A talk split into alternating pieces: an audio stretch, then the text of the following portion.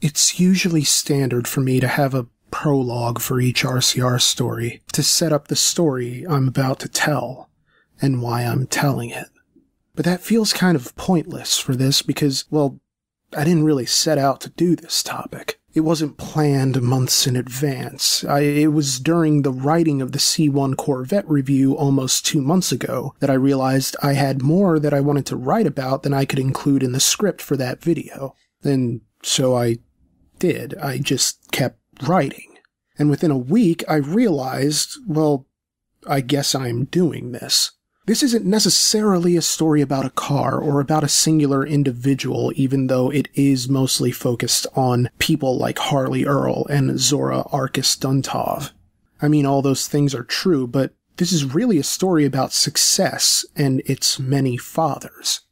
And a car that has, even today, as many enthusiasts as detractors. Yet it's a car that I don't think deserves the stereotypical bad rap it gets, at least not on its own. So let's look at its history and try to see why the Corvette is so revered, why it's so divisive. We'll also naturally look at the people responsible for etching the car's place in automotive history, alongside their own. It's by no means the most comprehensive history ever, and I'm sure there will be talk of certain things I may have left out. But the goal here is to give an idea of the minds behind the creation of the Corvette and the popularity that has sustained it for nearly 70 years. So sit back, just hang out as we get into some automotive history. These are the early years of the Corvette. Oh god, that was such a bad joke.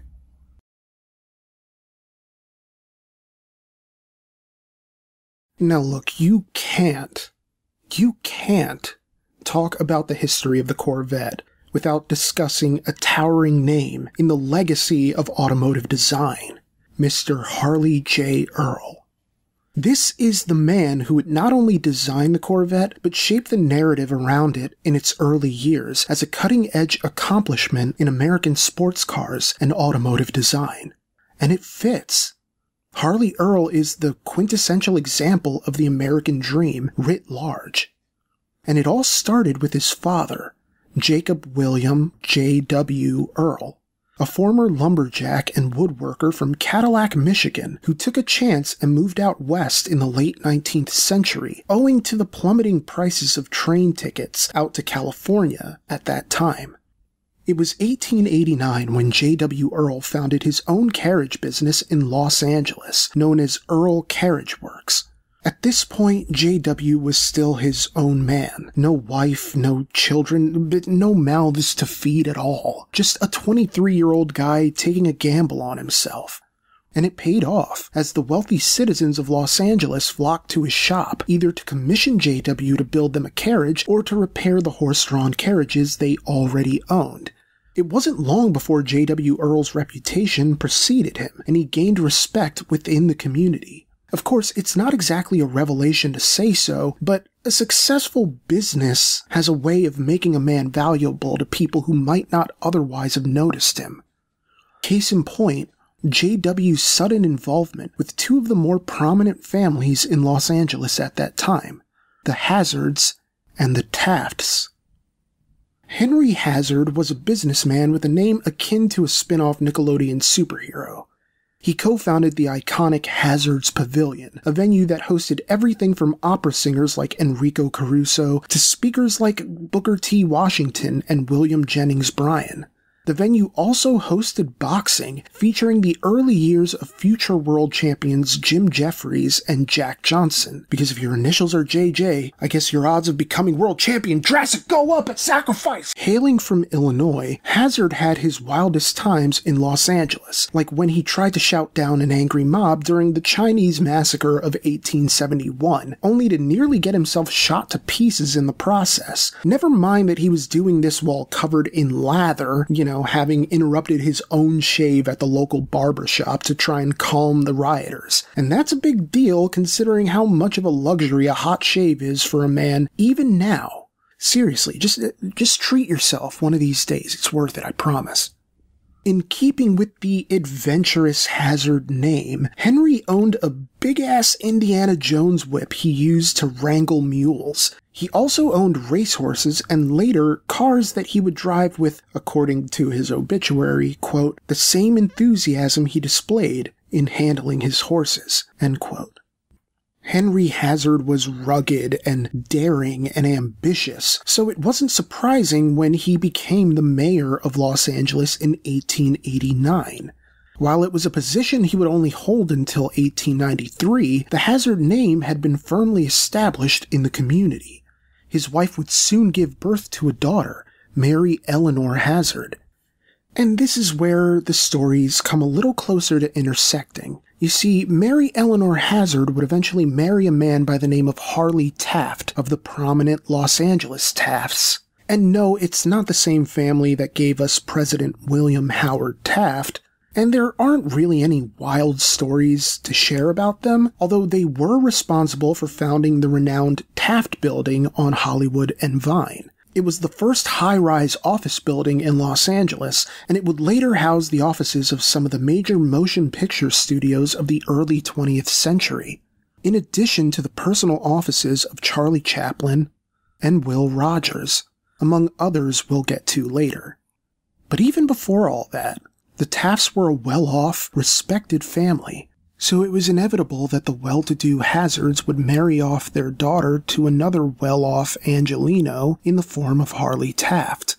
The merging of these two affluent families resulted in a daughter, Abby L. Taft, and naturally that young woman would be highly eligible in Los Angeles society upon reaching adulthood. Which brings us back to J.W. Earl.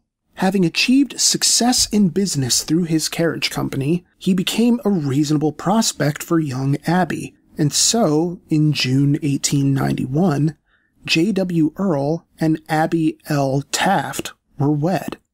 A year later, they would have their first son, Carl Everett Earl, followed by Harley Jefferson Earl in 1893, and then Arthur, Jesse, and William Earl, all born between 1896 and 1908, respectively. But, with all due respect to the extended family, let's skip all that and zero in on Harley. It was November 22, 1893, when Harley J. Earl was born. And yes, he was named after Abby's father, Harley Taft, but he inherited his father's work ethic as well as his mother's dedication, since she was instrumental in helping JW build their family home on a five acre plot in Hollywood with her own two hands. You could also say he inherited the Taft family industriousness, along with Henry Hazard's adventurous ambition, because when you come from a family of go getters, it makes sense that you eventually resolve to carve out your own path in the family tradition. The early 20th century brought the proliferation of the automobile and the rise of businesses focusing on the emergent mode of transportation. Case in point, the arrival of the Los Angeles area's sole Cadillac dealership, run by a Mr. Don Lee, a Northwestern Military Institute graduate from Chicago who'd spent some time in Detroit and became understandably enamored of the auto business. Lee's dealership was just across the street from J.W. Earl's successful downtown plant on a spot that would come to be known as Auto Row. As cars became more desirable and, in some cases, more affordable, JW changed the name of the family business to Earl Automobile Works in line with growing demand. And Harley and his older brother Carl would work in their father's plant. At around this time, Harley began to take an interest in engineering, building his own one passenger soapbox racers to compete against his friends. But Harley's dream didn't begin to crystallize until a vacation in 1909. At Bailey's Ranch, the family's vacation spot near the San Fernando Valley, Harley and his younger brother Arthur were playing by a stream when Harley discovered a mound of clay and decided to build cars. Except he only built the type of cars he would want to see himself. In fact, the cars he sculpted were unlike anything anyone had seen, as his father would later say that Harley's models were, quote, damn near full size, were not like cars of the day, but as they might be later in the future. It was really kind of eerie seeing all those rounded off car bodies in a period when automobiles were mainly just boxes on wheels. Harley showed an affinity for design, a talent that would be nurtured in the years ahead, while complementing the family business. You see, in the 1910s, J.W. Earl had started to craft custom car accessories and parts, and by 1912 he was making custom bodies in his downtown LA plant, along with commercial body construction. At the same time, Harley was attending USC and would eventually transfer to Stanford University to study engineering, but he took art classes as well to supplement the engineering classes he was already taking. Timing is everything, as the early 1910s saw Earl Automobile Works become one of the nation's largest automobile plants, even in spite of the emergent First World War. You see, they were doing customs and transportation contracts with movie studios, and Harley himself would do the art for these custom cars, and this earned him a reputation as a talented and innovative designer, which sent his rates skyrocketing as he became highly requested in the automotive community, so much so that he was privately contracted by some of the biggest celebrities of his day. Silent movie star Tom Mix, no relation to our buddy and regular beer reviews co-host of the same name, commissioned Harley to customize a car to match his Old West cowboy aesthetic, right down to a genuine leather saddle on the roof. Even Hollywood icon Cecil B. DeMille got in on the fun, getting the coachwork for his cars done by Harley to accompany his fleet of personal luxury vehicles, which included a Cunningham, a Lincoln, and a Cord L29 Roadster.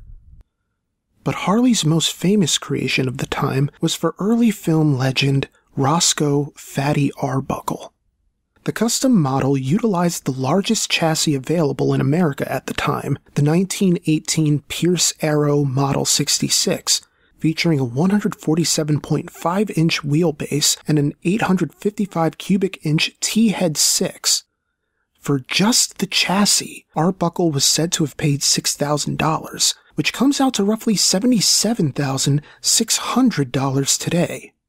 This didn't even factor in the special hubs and Burmese teak wood wheels with nickel plated rims or the barrel shaped headlamps, the bright purplish paint job, the leather upholstered interior, or the hidden compartment below the rear footrests, rumored to have been used to hide liquor during Prohibition.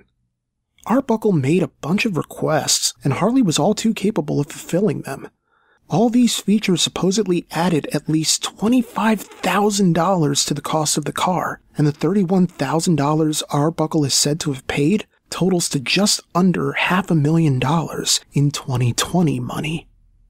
However, it was worth it for the publicity, not just for Arbuckle, but for Don Lee and Harley Earl.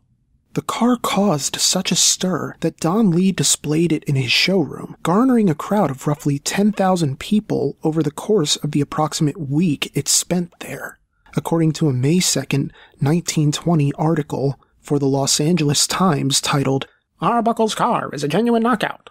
By now, Harley Earl had dropped out of school and dedicated all of his time to the auto industry. It was 1919 and Don Lee's business was growing as well, with the LA Times reporting Lee's milestone 10,000th Cadillac sold in California.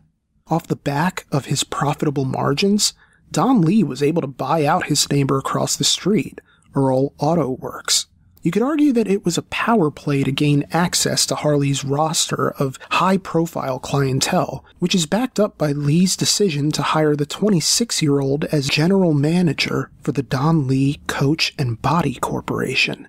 But even though you could argue it's weird to work for the guy who bought the family business from your father, this was the beginning of a fruitful five year partnership between Don Lee and Harley Earl Together, the two men produced some 1,000 custom cars for the rich and famous, as J.W. Earl entered a period of semi retirement and Harley settled into married life with his high school sweetheart. Harley also began registering his design techniques with the U.S. Patent Office, as the intersection between the auto and oil industries transformed Southern California into one of the preeminent hubs of early 20th century car culture. With America enduring the age of prohibition, Harley Earl was making inroads with potential business partners, namely Alfred Fisher, of the world famous automotive family said to have built the body of the Detroit auto industry, as the byline of Alfred Fisher's Automotive Hall of Fame induction reads. Not unlike Harley, Fisher's father was a carriage maker, and he followed in his father's footsteps alongside his six brothers. Together, the brothers founded the Fisher Body Company, which was the world's biggest auto body manufacturer by 1914, producing some 370,000 car bodies for everyone from Buick and Cadillac to Ford and Chevrolet. By the 1920s, Fisher had become GM's in house coach building division, which provided an opening for Harley to earn a spot with the automotive giant. Now, you might wonder why Harley would even want to work for a large corporation if he was already making a good living doing what he was already doing. Well, there was a good reason. Basically, Harley felt that auto executives like Henry Ford lacked imagination, and the only way to effect real change was from within. Of course, Harley wasn't afraid to share these opinions with his new friend, Alfred Fisher. And so he began pitching Alfred and his brother, Lawrence Fisher, of the Cadillac wing of GM, on the prospect of taking the types of cars he was designing for movie stars and getting them into mass production through GM, with the goal of moving his business to Detroit to design cars for everybody rather than just for the fatty Arbuckles of the world. Not that things were going all that great for Arbuckle at this point anyway. I really want to stay on topic, but if you want to know about the infamous Fatty Arbuckle trials, Google is your friend. Needless to say, it's an incredibly sad story for everyone involved. Fascinating, yes, but just an absolutely miserable slog of a tale I won't get into here, but if you're a true crime fanatic, I mean, go for it, but sorry, moving on. So now Harley is under consideration to head up a new line of companion cars for Cadillac, ultimately being hired as a consulting engineer for the company, largely because he didn't want to work for Henry Ford or Walter Chrysler, men whose visions for the future he didn't share. Harley's design instincts had a cinematic flair owing to his time in Hollywood building car bodies for future members of the Academy of Motion Picture Arts and Sciences, whose headquarters at that time was, big surprise, the Taft Building, the aforementioned Hollywood landmark founded by his mother's side of the family. And on the subject of the Academy, their Oscar statuette featured the Golden Guy holding a sword supposedly meant to evoke the legendary French explorer René Robert Cavalier de la Salle, a man who would become the namesake for one of Harley's great early creations, the 1927 LaSalle and the LaSalle brand was intended to be something of a companion to Cadillac, which also took its name from another French explorer, Antoine de la Mothe Cadillac, the founder of Detroit and the namesake of J.W. Earl's hometown. So yeah, everything seems connected in a weird way. However, despite being a companion brand, Harley's 1927 LaSalle was an impressive performer, proving to be such a success that it earned him notice from GM director Alfred P. Sloan, who would hire Harley to lead GM's art and color section. Suddenly, a car's aesthetic was becoming as important as its practical function, which was Harley's entire philosophy in the first place. Everything was coming up Milhouse for Harley Earl as he finally got to express his vision for the future of American automotives, and he may not have gotten there without the Fishers, who by 1926 had sold the last 18% of their stock in Fisher Body to GM for an estimated $208 million, which comes out to over $3 billion in 2020. That is ridiculous money. It's important to note because the Fishers essentially helped Harley get through the door, which is not to say he wouldn't have eventually gotten there on his own anyway, but then who really gets anywhere alone, you know?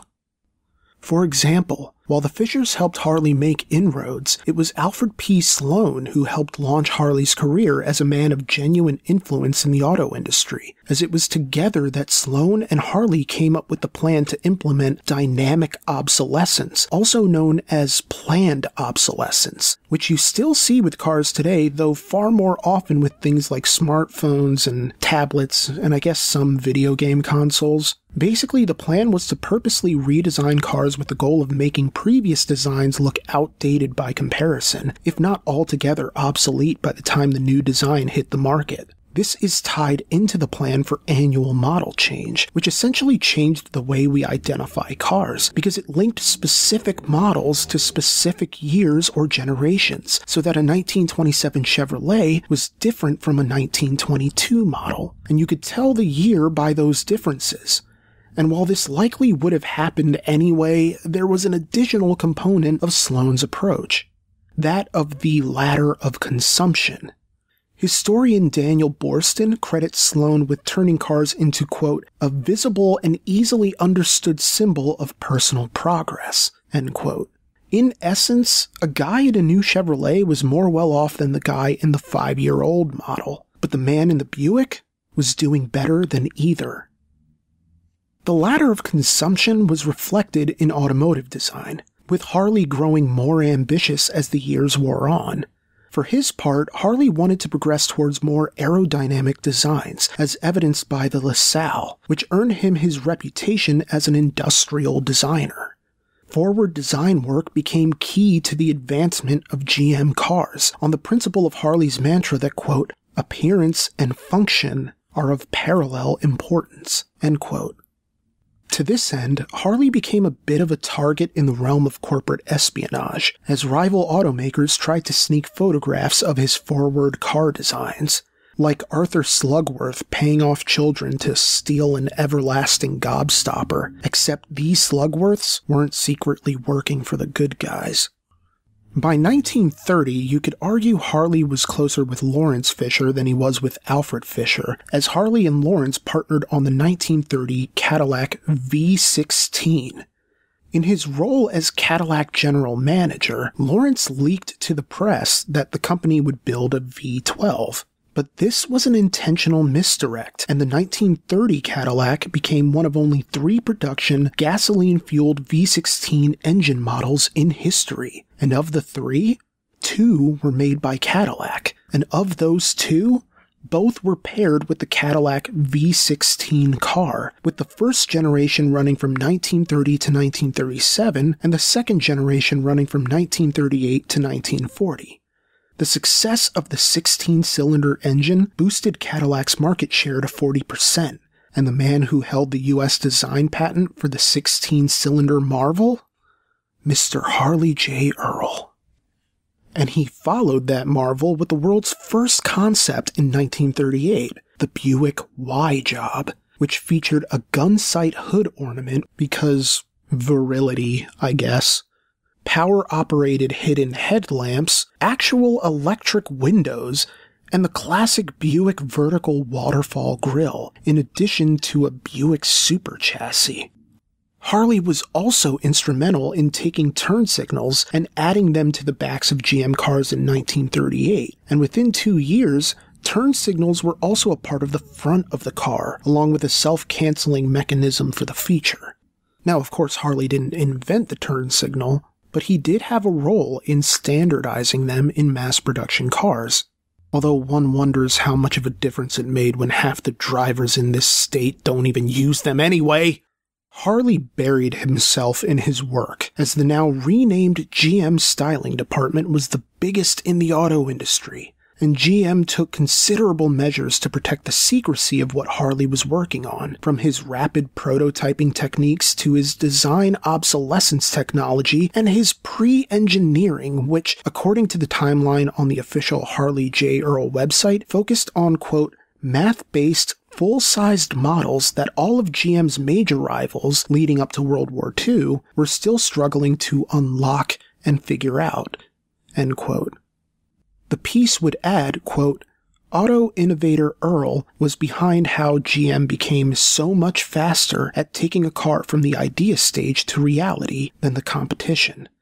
Bottom line, since 1927, Harley Earl was GM's key so much faster guy, and auto design was the differentiator giving the general first mover advantage. And that's why this company quickly toppled Ford Motor Company's firm grip on the number one position in the auto world.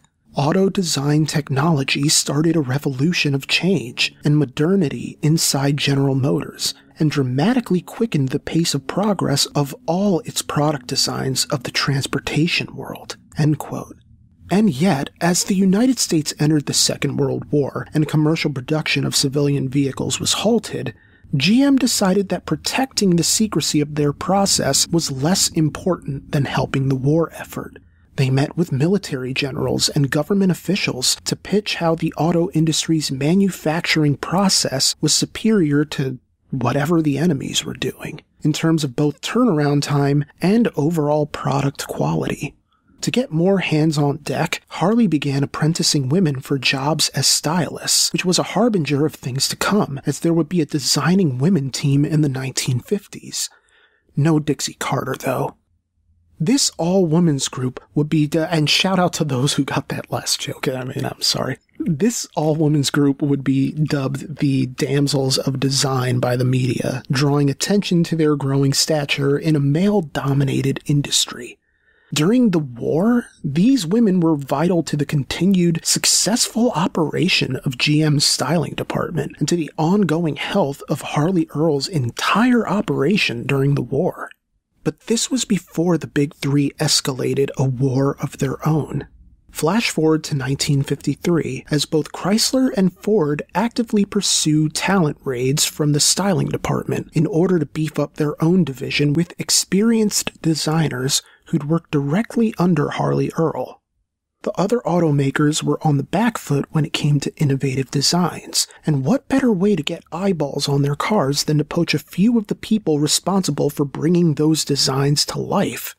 Granted, the traditionalists weren't crazy about Harley's approach to styling, but anyone would have a hard time overlooking the stir caused by some of his designs. In particular, the masterpiece that ushered in the new year, a concept car that debuted at Motorama in 1953. A car that would come to be one of the most recognizable American creations in the history of the automobile industry. The reason you're probably here right now. Let's get to it, shall we? It's always Corvette o'clock somewhere.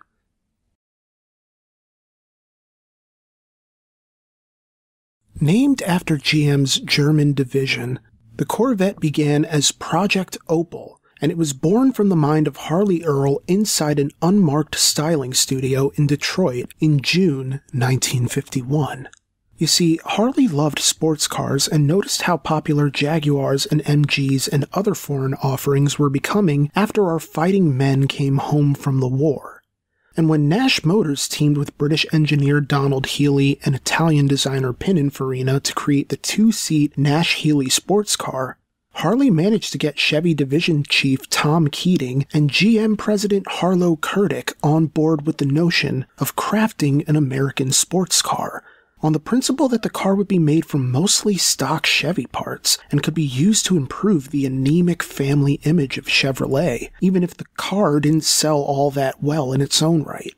And there was value in a marketable roadster for mass consumption the type of car Harley might have built for the silent movie stars and auto executives of old, but costing no more than $2,000, which is roughly equivalent to $21,000 today. But to do this, Harley needed help, so as not to create something too esoteric for anyone but gearheads and performance minded big shots to enjoy.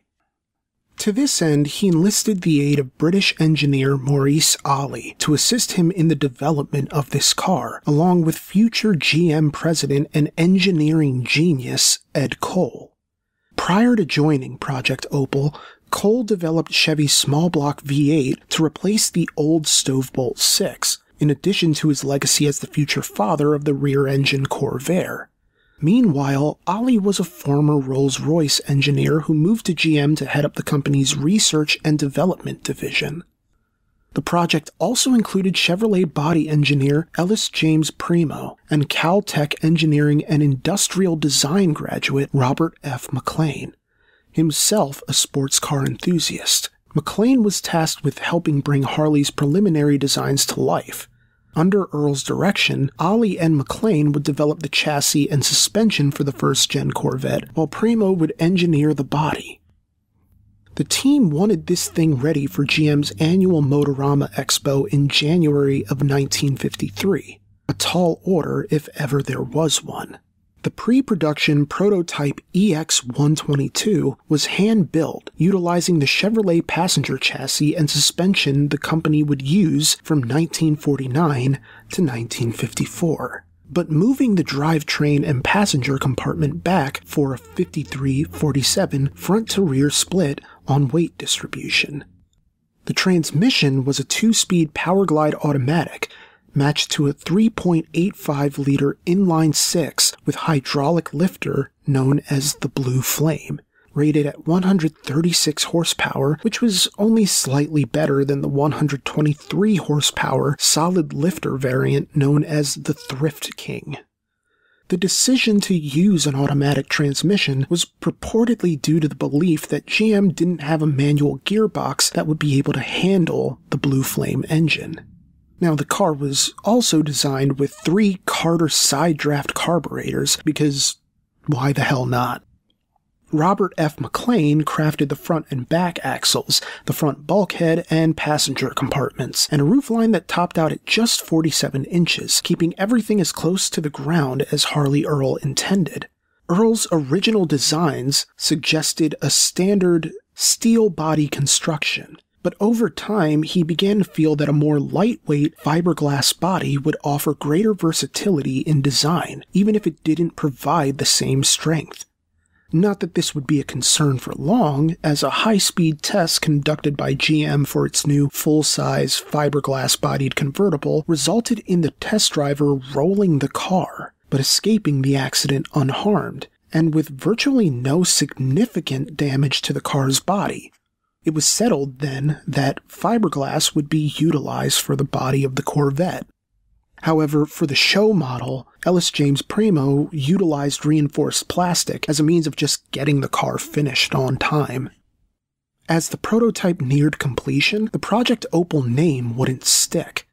GM employees submitted suggestions to the tune of some 300 submissions, according to the article Origin of the Corvette Name by Michael Satterfield for thegentlemanracer.com but the name that stuck was the one hatched up by Assistant Director of Public Relations, Mr. Myron Scott, a GM employee since 1937, and the creator of the All American Soapbox Derby.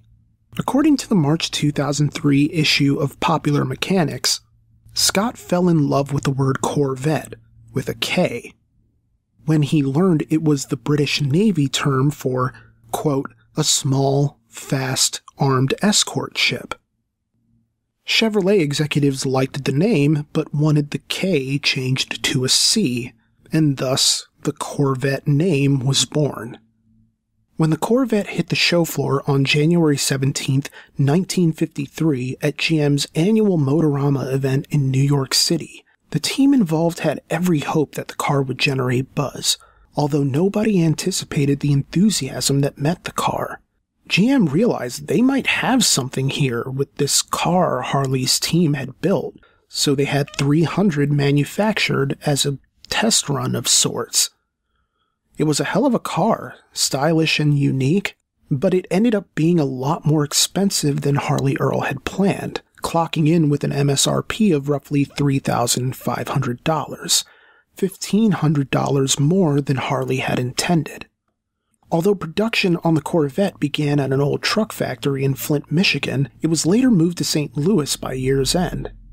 In that time, the 300 Corvettes produced were all exactly the same aesthetically, owing to the polo white fiberglass body, red interior, black canvas soft tops, and 55 degree raked windshield.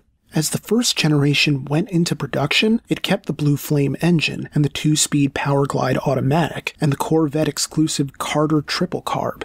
The first gen Corvette was occasionally referred to as a solid axle model since independent rear suspension didn't come along until the second gen models, according to Mike Mueller's 2003 work, Classic Corvette 30 Years. Ultimately, production was ramped up so that across the 1953 and 1954 model years, some 3,640 Corvettes were built. Yet they saw sluggish sales in those first two years, perhaps due to these being the only two model years sold without a V8 engine. For critics and consumers alike, the Corvette was mostly just okay, and not really considered comparable to the European sports cars with which Chevy was trying to compete, at least according to the October 1954 issue of Popular Mechanics that surveyed Corvette owners, many of whom previously owned foreign sports cars, and 22% of whom rated the Corvette unfavorably in comparison. The chief complaint, other than the body leaking during excessive rain, was that while many liked the car, it wasn't viewed as a true sports car. In fact, the public response was so underwhelming that GM almost considered scrapping the Corvette altogether. It'd be the first of many potential deaths for the car with nine lives. But a perfect storm of circumstances rescued the car from becoming a footnote in automotive history thanks to its second patriarch, the man to actually hold the title as father of the Corvette. When the Corvette made its appearance at Motorama in 1953, an important man was in attendance. A Belgian immigrant by the name of Zora Arkus Duntov.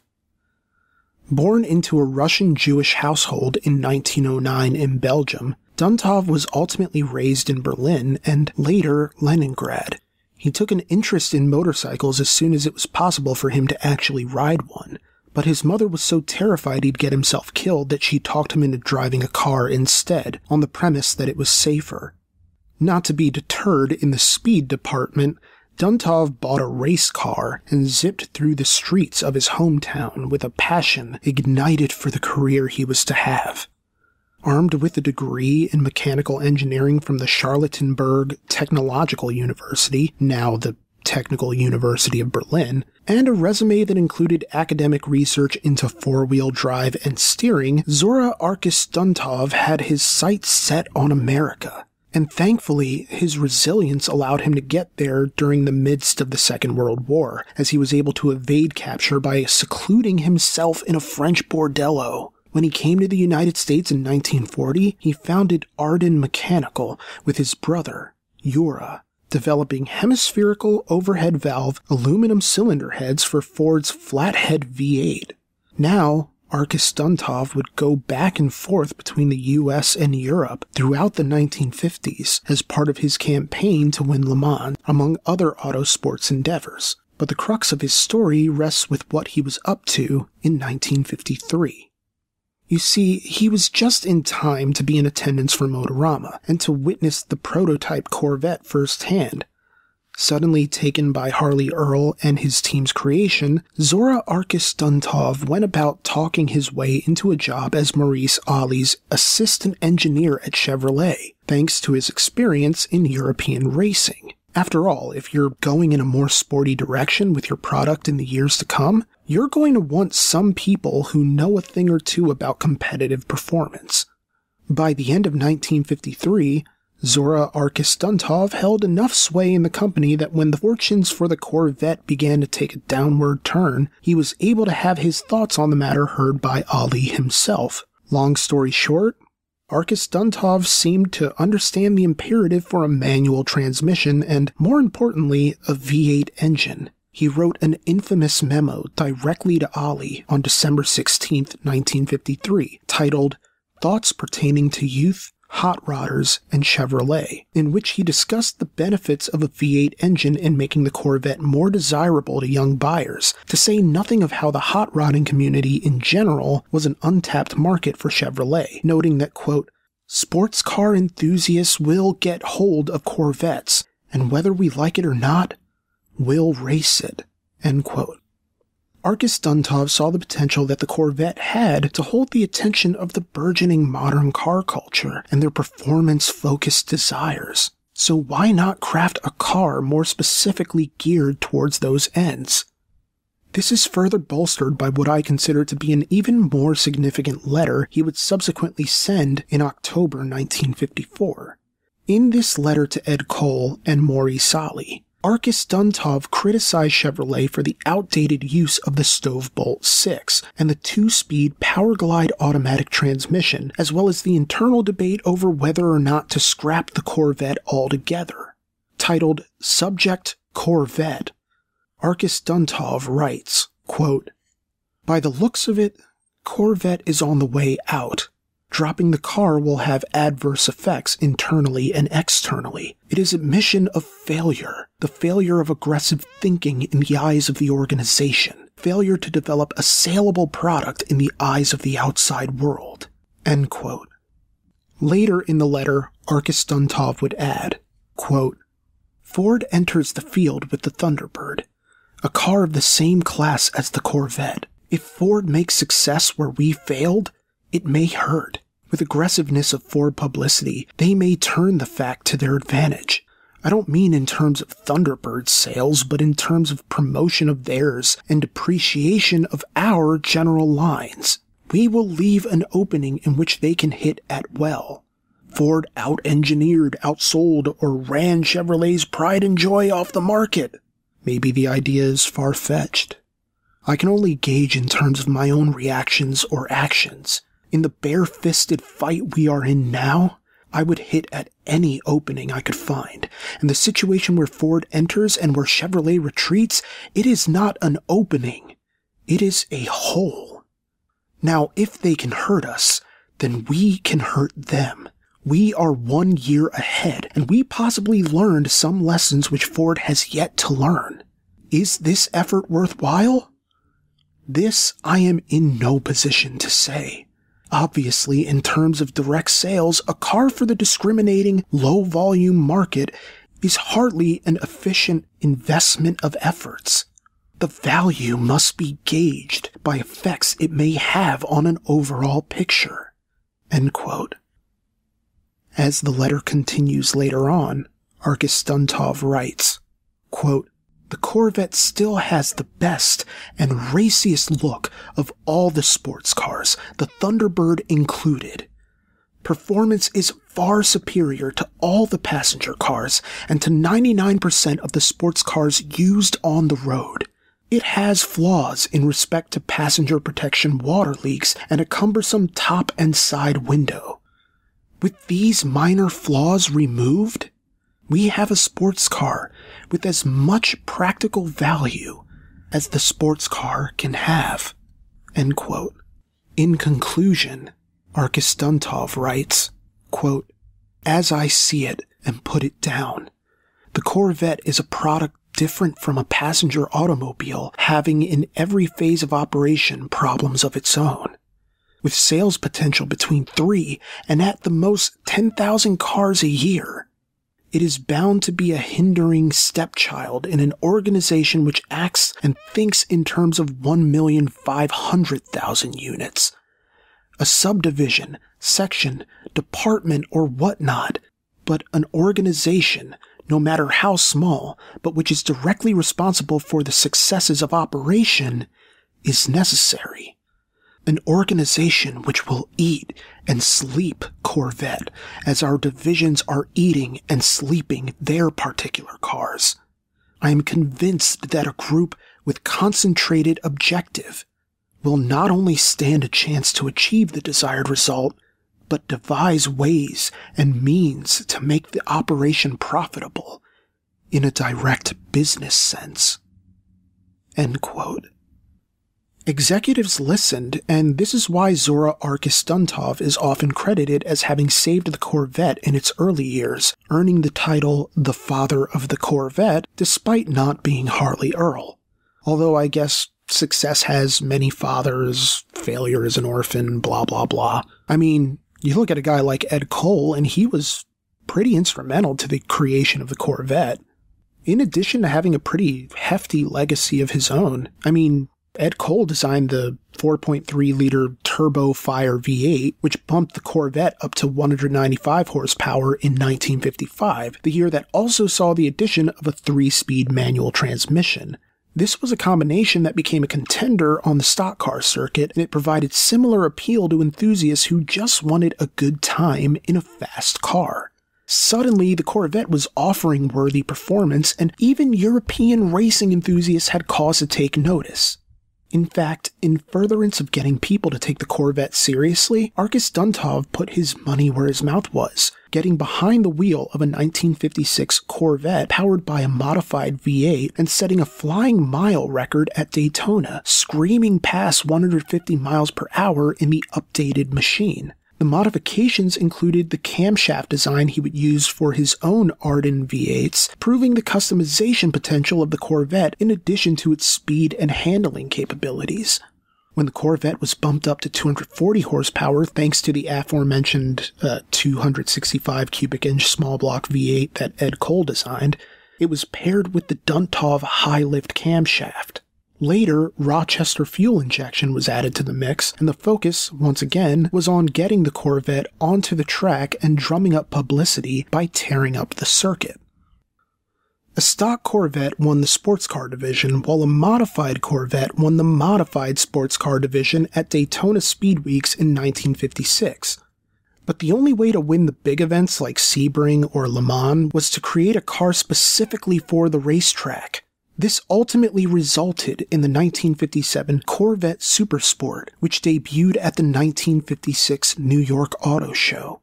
Although the Supersport did make a record breaking showing at 12 hours of Sebring, it couldn't get the job done at Le Mans due to mechanical troubles, which is bad enough, but what made matters worse was the disaster at the 1955 Le Mans race, the infamous multi car crash in which 83 people were killed and some 180 were injured. Although the incident happened close to two years earlier, there was public pressure from American automakers to withdraw from competitive racing. So the American Automobile Manufacturers Association, which naturally featured various representatives of American automakers in its membership, came to an internal agreement in 1957 that the automakers would not participate or sponsor motorsports and that included supplying pace cars, promoting, and offering any type of support whatsoever to racing. The American automakers were just out. This gentleman's agreement was something of a preventative measure to avoid stricter congressional action by beating the government to the punch and showing that they could self regulate. But this ban essentially killed Arkus Duntov's dreams of pursuing racing with his creations. Not that this stopped him from trying to find ways around the agreement, such as by providing chassis upgrades and technical assistance to private racing teams. Hell, the Southern Engineering and Development Company, or SEDCO, even put out a detailed guide for racing 1957 Chevrolet stock cars. The manual helped prospective racers build these cars via step by step instructions, since there could be no on the books factory support whatsoever for these, quote, Black Widow Chevys. And Arkus Duntov continued his own speed fueled pursuits, as 1957 saw his promotion to a new role as Director of High Performance Vehicles at Chevrolet. To this end, he began developing such projects as the Chevrolet Engineering Research Vehicle, better known as the CERV 1 Racer, which he drove at exhibitions on tracks such as the Riverside International Raceway in California. But as time wore on, the government grew wise to GM's involvement in motorsports. The gentleman's agreement wasn't going to cut it anymore. You see, anti monopoly laws prevented GM from owning 60% of the US car market. By 1961, they were already up to 53%, due in part to the revenue from the motorsports in which the company had been quietly involved. At the time, work was being conducted on a possible mid-engine Corvette, which had been years in development. Arkus Duntov wanted it, his colleagues in R&D wanted it, and he was certain the people wanted it but the Justice Department was pressuring GM, leaving the company little choice but to make the stipulations of the gentleman's agreement mandatory. The company couldn't afford to risk it, so they shuttered the project for the time being. Of course, this wouldn't be the end of GM's involvement in racing, obviously, or in racing focused engineering. Even as the lifespan of the C1 was winding down, consumers still had the option of the Z06 performance package, designated the RPO Z06, or Regular Production Option Z06. It was essentially a race intended Corvette that was ready for the track straight off the line. Ordering one wasn't typical as you first had to specify that you wanted the fuely, or fuel injected coupe, specifically with the Positraction limited slip differential and 4 speed manual transmission. From there, you could order the Z06 option.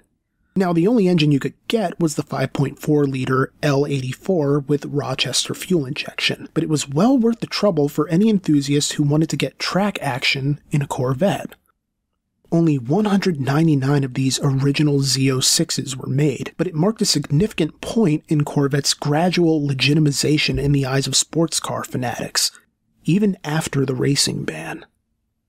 By the end of the lifespan of the C1 in 1962, options could get it up to 340 horsepower. What had started as a pipe dream was now a legitimate competitor to the European sports cars that held such sway in car culture at the time. Of course, the legend was only just getting started. Ah, yes, the Stingray. The evolution of an American icon arguably as legendary a creation to come out of the mid 60s as the Mustang. I'll leave that up to you guys to debate in the comments. I mean, it's not like we're talking about McLarens here. But needless to say, its creation was a natural culmination of the ban on motorsports, as Zora Arkus Duntov continued his experiments to craft something in the vein of the Supersport or the CERV 1. But what sealed the C2's fate was the Stingray special by designer and GM R&D head Bill Mitchell. Mitchell was a Greenville, Pennsylvania native who studied at the Carnegie Institute of Technology in Pittsburgh before studying at the Art Students League in New York City. After which he joined Baron Collier Advertising, honing his skills illustrating advertisements for MG vehicles, before becoming friends with the founders of the Automobile Racing Club of America, Baron Collier Jr., Miles Collier, and Sam Collier. Mitchell was hired as the club's illustrator, which brought him to the attention of Harley Earl, and the rest is history. From 1936 to 1958, Mitchell soared through the ranks, going from chief designer at Cadillac to director of styling for GM to vice president of all styling taking over from Harley Earl, who retired in 1958. Since the release of the C1, Harley Earl had become a bit of a controversial figure at GM. Now, some of it stems from a decision he made in 1956 to support his son's racing career by building him a custom Corvette SR2 using members of the GM styling team as well as presumably the company's own money. Now, of course, he only did this because his son, Jerome, was racing a Ferrari, and it allegedly bothered some of the higher ups to have the son of the legendary Harley Earl racing in a non GM car. So Harley built the car.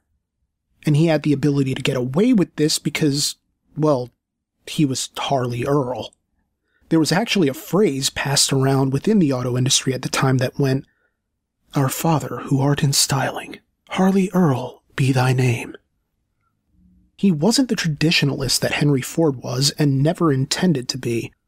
Hell, the whole damsels of design approach proved that, with one newspaper proclaiming Earl, quote, an adventurous man at heart and long an advocate of women's rights in the auto industry, end quote.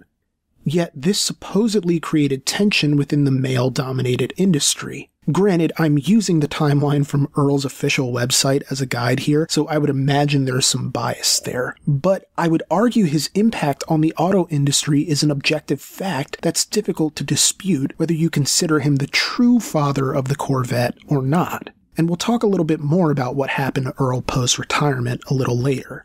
But for now, in Mitchell, Earl had a successor who was something of a kindred spirit. Bill Mitchell was another racing enthusiast, and it was only natural that his Italian influenced, performance oriented Stingray racer utilized a 283 cubic inch small block Chevy V8 with naturally aspirated Rochester constant flow mechanical fuel injection. The hope was to take this car and experiment with mid or rear engine designs, sort of like the CERV 1 concept, but ultimately the project became more streamlined due to financial and practical necessity, and the rear engine model once again became a pipe dream. The XP720 concept aimed to refine the appearance of Mitchell's Stingray while incorporating some of the design elements of the cancelled Q Corvette project car, such as the independent rear suspension. This would end up being the first Corvette to be tested in a wind tunnel for aerodynamics. Although the fiberglass outer panels from the original Corvette remained, GM used double the amount of steel support for its structure as the previous generation. Zora Arkus Duntov loved the approach Mitchell took alongside fellow designer Larry Shinoda. While the new Corvette would retain the outboard rear brakes, Arkus Duntov fought for the implementation of independent rear suspension, which was vital to the overall weight reduction he was going for. But production costs were already high, and GM were already facing the threat of antitrust lawsuits in the wake of their market dominance. A 2012 article by Carl Muth for Global Policy Journal discusses the dilemma GM was facing and the lengths to which they'd go to keep their company afloat. Quote, Historically, GM was organized into a vertical hierarchy of brands. A young man might buy a Chevrolet or a Pontiac, then move up to an Oldsmobile or a Buick, and eventually have a chance to own a Cadillac. This was meant to track with the progression of mostly white, mostly white collar careers of men leading one car households in post war America. And it was a real success. Through GMAC and its control of its dealer network, GM later made sure GM cars were cheap to finance and difficult to trade in toward Ford products. This was achieved by offering artificially high trade in values for GM products traded toward other GM products. However, as GM began to worry about antitrust, it decided to take evasive action. In fact, it set about doing something no other large manufacturing company has done preparing part of the company to be sacrificed on the Department of Justice's antitrust altar. This brand was Chevrolet. Throughout the early 1960s, Chevrolet began to be differentiated from the rest of GM in unusual ways. It had its own high end sports car, the Corvette, its own one ton truck platform, the Suburban, and seven factories produced exclusively Chevrolet cars, engines, or parts. Chevrolet began to look like a separate car company, a Russian doll strategy of a company within a company. The strategy allowed GM to push forward owning the market. If threatened, like a gecko discarding its tail, it would throw off Chevrolet as a sacrifice to the antitrust regulators and continue on its path toward world domination. Or at least, that was the strategy. End quote. Wait, so you're telling me geckos can discard their tails? Why are we still buying insurance from these? So, in short, Chevrolet was already on the chopping block if push came to shove with the government, and so they were especially risk averse. But Arkus Duntov was able to convince the company to take the risk on the vow that his second generation Corvette would sell some 30,000 units in its first year. However, while Arkus Duntov fought for the independent rear suspension, Mitchell fought to keep the split rear window, which remained, but only for the first year of production. So, compromise, I guess. Yet the car itself was so visually striking in every other regard that it couldn't help but centralize all attention, what with the eye catching body lines and a hood with vents that lacked functionality but still looked cool as hell. So everything worked out for the better anyhow. But beyond that, the performance featured a considerable power upgrade with optional hydraulic power steering and 327 cubic inch V8 engine options that started at a 250 horsepower base but could get drivers north of 300 horsepower depending on the options selected. For instance, the Rochester fuel injected 327 V8 could get you up to 360 horsepower from the jump. The interior design was remodeled as well, with a more streamlined dash, a roomier glove box, and ventilation improvements, in addition to more visually pleasing, rounded gauges, along with a sleeker center console and vertically aligned radio. Of course, there were criticisms regarding the lack of a rear deck or trunk lid, and I've read plenty of rumors online about why this was the case, from accommodating weight reduction while maintaining the front mid engine rear wheel drive layout, to Zora Arkus Duntov being told by GM that they only had the funds for either the independent rear suspension or a proper trunk lid, but not both. Either way, this is how it ended up. Take it or leave it. And to be fair, there was still storage space. It was just an issue regarding ease of access, as the driver would have to undo the folded top panel opening to get to the storage area. Ultimately, it was a relatively small issue in the grand scheme of things because when the Corvette Stingray hit the market in 1963, the reaction was genuinely enthusiastic. Car and Driver proclaimed, quote, hiding independent rear suspension under its sculptured tail, the Corvette is now second to no other production sports car in road holding and is still the most powerful. End quote. The review did note issues with understeer and an overall setup more conducive to the track than backroad driving, owing perhaps to what the review claimed was, quote, a rigid front anti-roll bar in combination with a relatively stiff transverse leaf spring in the rear, end quote. And the review follows up that statement by saying that this hampered, quote, the independence of the suspension of each wheel, with the result that even on mildly rough surfaces, the car does not feel perfectly stable. End quote. But it was an otherwise solid review for a car looking to further stake its claim in the evolving American sports car market. Of course, there's always been that debate surrounding the Stingray name. From what I could find, the Stingray name came when Mitchell wanted to start racing his XP87 concept. He was prohibited from calling it a Corvette, so he needed to find a new name. Mitchell was big into deep sea fishing and wanted his car to evoke the stingray, and so he used it as a single word, much like the fish. But when GM purchased the car from Mitchell in 1961, one word became two, and that title was retroactively applied to Mitchell's Stingray Racer. Inevitably, the 1963 production Corvette Stingray was written as two words, and would stick around for the production cycle of the C2 Corvette from 1963 to 1967, before going back to one word from 1969 to 1976. I don't know how much this debate actually matters to anybody, but it's something I've always wondered about that I never really had the drive or excuse to research before. So there you go. And once it was on the market, the 1963 C2 was one for the ages. Chevrolet's ad slogan declared, quote, only a man with a heart of stone could withstand temptation like this, end quote. The car may have sold below Arkus Duntov's projections, moving some 21,513 units in its first year, but it proved the viability of the Corvette moving forward. The notion that enthusiasts would actually purchase an enthusiast car, which I'm sure the market would love these days and it set the tone somewhat for Corvette's future under Bill Mitchell, as evidenced by his Mako Shark concept cars, a creation in tandem with Larry Shinoda, born of Mitchell's enthusiasm over having supposedly caught a shark on one of his fishing expeditions. The Mako Shark made its debut at the 1962 New York International Auto Show, which more or less tells you the purpose of the car, as it made the rounds at various automotive expos to give people a sense of where the Corvette might be headed for the future, and to test public response accordingly.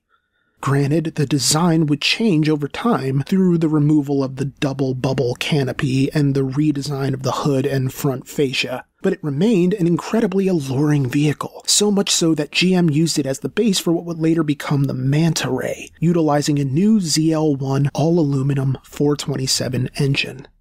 The Mako 2 concept served a similar purpose as a sort of test run for future designs, in this case, a look into what the future might hold for the C3, Chevy's engineering director Frank Winchell headed a development team to explore different possibilities for the next generation, while Zora Arkus Duntov was in charge of another. In the desire to design a proper mid or rear engine Corvette, Winchell looked to the Chevy Corvair from small block Chevy V8 creator Ed Cole. From this starting point, Winchell's team devised a smaller version of the Corvair with a rear aligned 327 cubic inch V8 and a transaxle reminiscent of the Pontiac Tempest. But the car was too heavy and unwieldy, leading to its destruction during a high speed lane change test and Duntov's team didn't fare much better, focusing on mid engine possibilities only to come to the realization that GM didn't have a transaxle capable of handling the torque of a high power V8. So Mitchell got in on the fun and gave a redesign his shot, alongside Larry Shinoda. Mitchell's take had something of a Coke bottle design with a sharper front end in keeping with the aggression of the first Mako Shark, but on a chassis that would be more of an adaptation of the existing Stingray's design. Mitchell again took Shinoda's designs to the styling department, giving us what would become the Mako 2, which hit the auto show circuit in October 1965. However, the design was still divisive enough to prompt further redesigning before the team could settle on a direction for the C3. Now, with all that having been said, the C2 still had plenty of life left before it was phased out. For instance, 1965 brought the 396 cubic inch big block engine that made 425 horsepower while 1966 brought further big block options in the form of the 396 and the 427, the latter of which could get you 435 horsepower and 460 torque. Meanwhile, 1967 brought the infamous L88 427, a racing designed engine with forged pistons and an overall vehicle layout that included positraction differential, reinforced suspension, and power brakes. The C2 is the only Corvette generation left for us to review as of the making of this video. Well, other than the C8. But how are we going to get one of those? Here's hoping we can get our hands on a C2 to experience for ourselves. But for now, we press on, as the third generation would bring great gains and greater losses.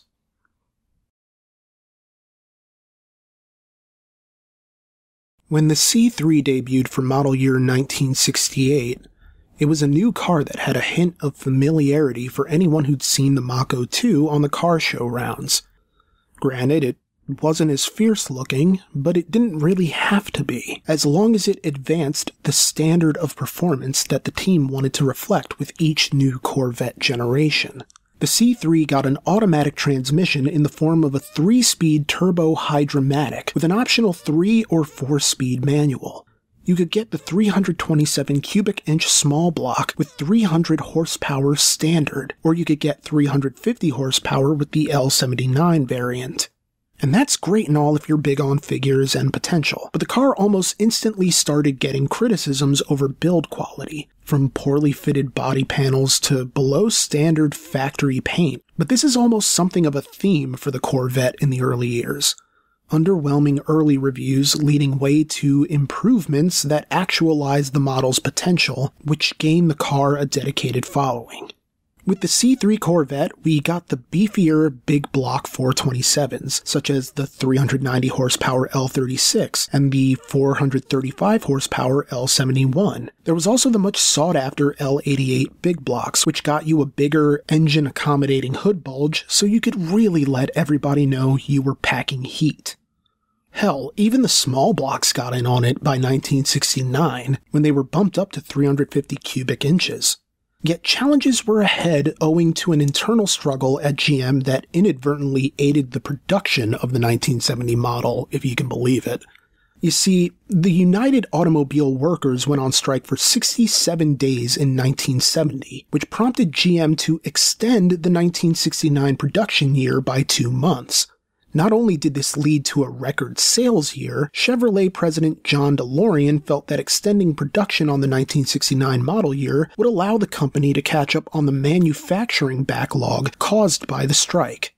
The Corvette that rolled off the production line on November 7, 1969, would have been a 1970 model if not for the strike. But regardless, the Riverside gold painted car holds the distinction of being the 250th Corvette produced. The strike was ultimately resolved with wage increases, inflation protection, and the ability to retire and take pension after 30 years.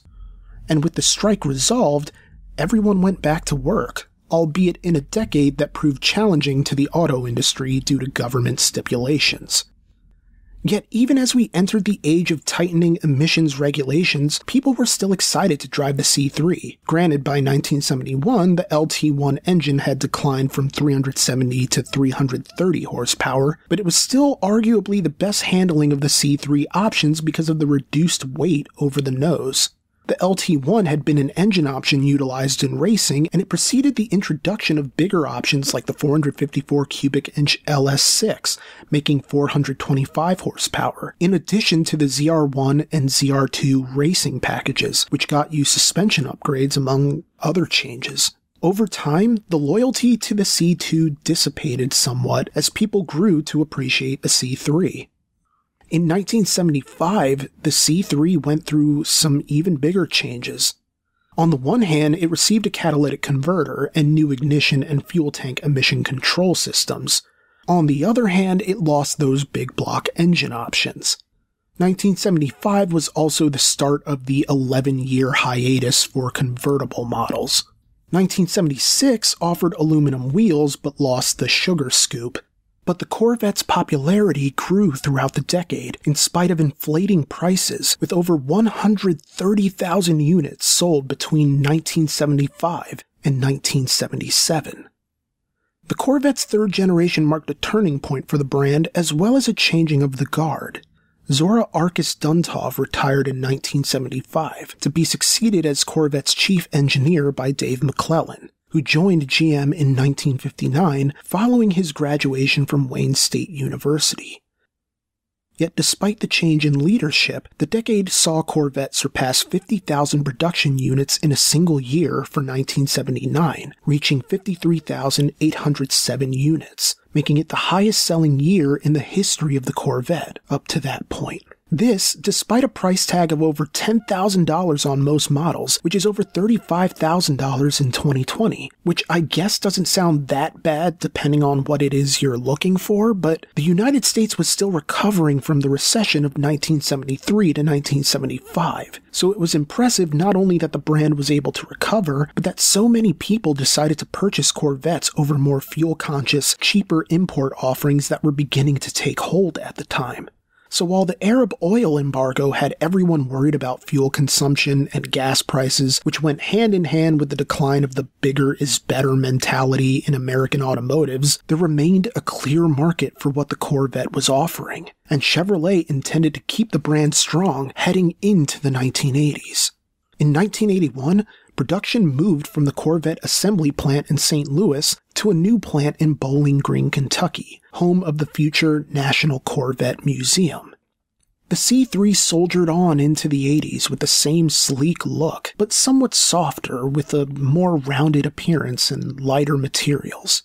Which was cool, but Unfortunately, a government mandated 85 mile per hour speedometer was added, which was bad enough if you were looking to get going on the track, but if you were living in California, it was even worse, since state emission laws restricted displacement to the 305 cubic inch V8 and an automatic transmission for 1980, which itself isn't the end of the world, but when there were so many other engine options, it was understandable that people felt throttled.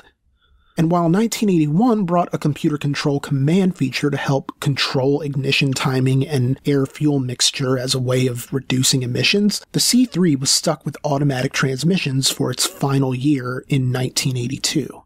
But there was at least more power on offer in the form of the fuel injected 350 cubic inch L83 V8, making 200 horsepower, in addition to a redesigned exhaust system and an in tank electric fuel pump.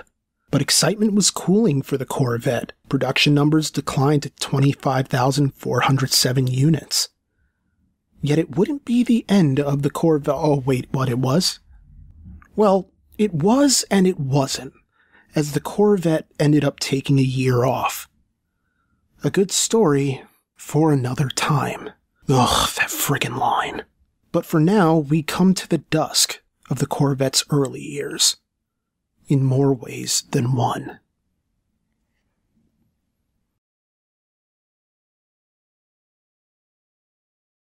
You know, for a video ostensibly about Harley Earl and the early history of the Corvette, he's been strangely absent for a sizable chunk of this video, and that reason is obviously that he retired in 1958, and yet that wasn't the end of his story. You see, when Harley Earl retired, his final project involved overseeing designs on the 1960 to 1962 models of the Corvette. You could argue that he had more to offer, but upon turning 65, Harley had reached GM's mandatory retirement age. Never mind that by the time he walked out the door, GM had become one of the world's largest corporations off the back of his philosophies like utilizing auto design over performance to drive sales or the whole planned obsolescence ideology. In 1960, Harley took on the role of second ever commissioner of NASCAR. And yeah, the position was mostly an honorary title with no power, but that would change over the decades that followed. And yes, he only really got the title because he was friends with the first commissioner, Big Bill France, unrelated to Big Bill Hell. But the commissioner role was also a way of rewarding certain figures for their contributions to racing. Harley would remain commissioner for just nine years, the second shortest tenure for a commissioner. But regardless of the duration of his tenure, Harley's legend status is evident by the fact that the Harley J. Earl Trophy is still awarded each year to the winner of the Daytona 500. So the respect for him didn't end at General Motors. On the subject of General Motors, this period marked the passing of the brothers who'd helped Harley get his start in the company. Of the seven brothers who ran Fisher Body, all but one had died before 1972. Among them were Harley's friends, Lawrence P. Fisher, who passed away in 1961, and Alfred J. Fisher, who passed away two short years later. In a way, it felt like the end of an era, as the automotive world was moving towards new ideas and fresh faces to usher them in although this does nothing to diminish the contributions of those who paved those well worn paths. On April 10th, 1969, the world lost Harley Jefferson Earl to a stroke at the age of 75. Yet he was far from forgotten in the years that followed. In addition to the aforementioned Harley J. Earl Trophy, first awarded in 1959, Earl was posthumously inducted into the Automotive Hall of Fame in 1986. In 1999, in a list by the Detroit Free Press ranking Michigan's 100 greatest artists and entertainers of the 20th century, Earl was third, behind only Aretha Franklin and Stevie Wonder. His Automotive Hall of Fame induction serves as a eulogy to Harley Earl's accomplishments and a primer on why he's remembered to this day. Quote, the achievements during Harley Earl's tenure as GM's head of design could fill a book. He introduced clay modeling to the design studios. The concept of the annual model change, called dynamic obsolescence, was pioneered. Concept cars like the Buick Y Job were introduced. A review of noteworthy cars created during his tenure fills of a book on its own. Of all the firsts, the most important was the legitimizing of the role of design and the designer. Harley Earl was ahead of his time, and he brought cars ahead of theirs. More than anything, this is his legacy. For the domestic auto industry, Harley Earl designed the future shaping a path he would live to see paved, but never tread. But then, such is the business of innovators. Thus ends the tale of Harley Earl, but not that of his creation.